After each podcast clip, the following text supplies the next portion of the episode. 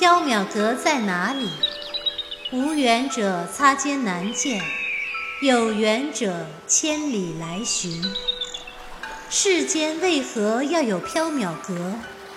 众生有了欲望，世间便有了缥缈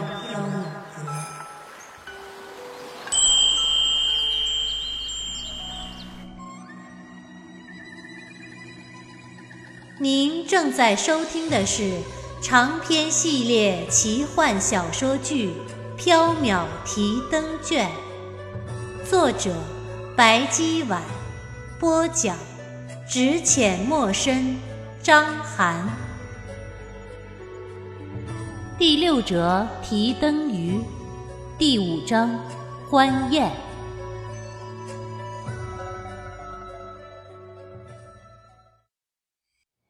沉默了一会儿，白姬开口道：“后天就是清明了，于先生还需要几夜来完成壁画呢？”于润知道：“一夜就够了。不过这位裴将军拿着辟邪刀，彻夜守在五百罗汉图前，在下无法靠近。明晚子时，慈恩寺外等我。”好。袁耀望着于润之道：“于兄，你，你是是人还是鬼？”月光下，于润之月蓝色的寿衣上泛着一层淡淡的银光，这让他看上去有些不真实。于润之没有直接回答袁耀的问题，他淡淡一笑：“哈，在下还没有告诉宣之吧？在下的扶僧名叫。”大川之人，来大唐已经五十三年了。袁耀吃了一惊，他终于明白第一次见到于润之和他谈话时为什么会有不对劲儿的感觉了。他的口吻像是在大唐生活了很多年，阅历深厚，但是他的外貌明显不符合他的年龄。于润之似乎明白袁耀的心思，道：“宣之，你眼中所见的。”正是在下刚来大唐时的模样，那是在下风华正茂的年岁。袁耀心中一惊，心绪有些复杂。那，那丹归山庄是怎么回事？小生在山庄中看见的那些朋友，他们也是鬼？他们是和在下乘同一艘船。回故乡的朋友。至于当归山庄，宣之以后自然会知道那是什么。原来于润之已经死了。袁耀的心中涌起一种说不出的滋味，有些悲伤，有些沉闷。白姬对于润之笑道：“今晚的月色真好，不如把你的朋友们都叫来，大家一起唱歌喝酒吧。”也好，他们都在外面呢。于润之起身出去，不一会儿，他领来了一大群扶桑人。袁耀认识这些人，正是当归山庄中的那一群人。白姬拿来了乐器，袁耀准备了美酒，黎奴烤了一些香鱼干大家在后院中觥筹交错，载歌载舞。月光如水，桃花纷飞。白姬和于润之一起合着三弦琴唱歌，黎奴和吕义士一起跳舞，大家划拳斗酒，欢声笑语。看着这群魔乱舞的场面，袁耀的心情好了许多。不提防，袁耀被黎奴和吕义士按住，硬给他灌下了几杯酒。袁耀被呛得直流眼泪，有些生气，大家却哈哈大笑。欢宴一直持续到三更天才散，院子里一片狼藉。白姬、黎奴、袁耀东倒西歪地睡在廊檐下，于润之、吕玉氏一行人消失在了夜色中。第二天日上三竿，白姬、袁耀、离奴才醒过来。白姬、离奴看见满庭院狼藉的杯子、盘子、酒坛、鱼骨，不约而同地说道。哎呦，真乱呐！宣之来收拾吧。哎呀，真乱，乱死了！书呆子，快来收拾！袁耀不高兴了。昨晚的宴会你们都有份，为什么只让小生来收拾？因为我得去捡纸灯笼，还差一百多个呢。啊啊！爷爷得去买菜了，再不去大鲤鱼就卖光了。白鸡飘走了，狸奴也跑了。袁耀很生气，但也没有办法，只好独自收拾后院。下午，韦燕又来找袁耀解闷儿。他站在回廊下，对袁耀道：“唉，宣志，我实在很郁闷。”袁耀刚收拾完后院，心情不好。小生也很郁闷。韦燕道：“我想去揍裴仙一顿。你不是已经诅咒过仲华了吗？还没解气吗？”诅咒完全没用。今天早上太后还称赞了他。说他去了慈恩寺以后，坏事就没有发生了。我真是越想越气。丹阳，你少想一点，也就不生气了。不行，我还是很生气。我要报复裴仙。白姬笑着走出来，说的对，有仇报仇，有怨报怨，才是畅快的事情。裴公子，我有一个好办法，可以让你报复裴公子，一解怨怒。袁耀哭丧着脸道：“白姬，你去捡纸灯笼吧，不要火上浇油了，净出馊主意。”哼，又是木偶诅咒？啊，不是，这次更直接一些。白姬低声在韦燕耳边说了几句什么，韦燕一展折扇，笑得很邪恶。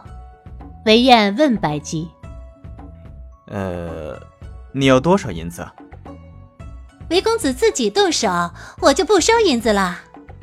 韦燕望了一脸天色，道：“现在就去。”“现在就去。”今夜裴公子一定会过一个求生不得、求死不能的夜晚。哼，只是想一想，我就觉得今夜真美妙了。白姬、为燕相视鬼笑。袁耀觉得背脊发寒，他颤声道：“古人云，举头三尺有神明。你们如果做下了害人的事情，老天爷不会放过你们的。老天爷也不会放过宣之的。为什么？因为宣之也要一起去做害人的事情啊。”于是，白姬、韦燕、袁耀三人出发了。白姬元耀乘坐韦燕的马车出了长安城，来到了慈恩寺附近。韦燕打发马车先回去了。三人在附近的农家借了挖土的铁铲，来到了一片人烟荒芜的林子里，找到了一片空地，开始挖土。韦燕和元耀挥汗如雨地挖土，白姬坐在一棵大树下观望，悠闲地吃着刚摘下的野果。韦燕道：“哎呀，累死了！白姬，我和宣之挖了快半个时辰了，你不要光看着，也过来帮忙挖呀。”白姬不肯，笑道：“韦公子说笑了，我一个弱智女流，肩不能扛，手不能提，哪里挖得动土？”韦燕生气道：“宣之乃是读书人，手无缚鸡之力，他不也在挖吗？”袁耀生气道：“丹阳乃是富家公子，从小锦衣玉食，养尊处优，从未干过重活，他不也在挖吗？”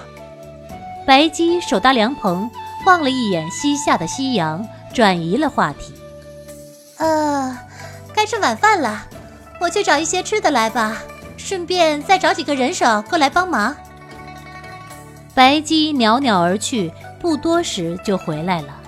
他还带来了十几个穿着寿衣、踏着木屐的扶桑人，他们有的带着铁铲、簸箕、绳索，有的提着食盒、酒壶。袁耀认得这些人，正是当归山庄里的客人。韦燕不认识，奇道：“白姬，这些人是？他们是住在附近庄园的扶桑人，非常热心，是过来帮忙的。”还为我们准备了丰盛的晚饭呢。袁耀、韦燕和扶桑人互相见礼之后，白姬、袁耀、韦燕坐在大树下面吃饭，扶桑人开始挖土。这些扶桑人也不擅长挖土，但是终归人多力量大，比袁耀和韦燕要挖得快一些。菜肴清淡可口，清酒干冽芬芳，再加上干活累了饿了，袁耀韦燕吃得很欢快。白姬捧着清酒，望了一眼西沉的落日，嘴角浮起一抹笑。月亮出来了，扶桑人燃起了火把，继续挖坑。韦燕、原药闲了下来。坑深达七八米时，白姬让众人放下铁铲，去割了许多青草、树叶，丢下了坑底。一切做好之后，白姬对扶桑人道：“可以了，有劳诸位了。”您客气了。扶桑人行礼之后。拿着铁铲、簸箕、绳索、石盒，踏着月色离开了。韦燕望着扶桑人离开的方向，有些疑惑：“哎，我怎么觉得他们有点眼熟？好像在哪儿见过。”三个月前，韦燕曾经负责替这些东渡的扶桑人安排归国事宜。当时虽然没有彼此深交，但或多或少都见过一两次面。如今已是人鬼殊途，袁耀担心韦燕想起袁伟会受到惊吓，赶紧岔开了他的思路。